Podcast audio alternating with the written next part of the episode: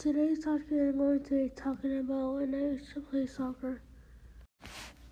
So it was fun when I used to play soccer because like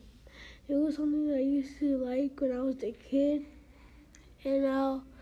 it's like just like fun memories that I always had about it, and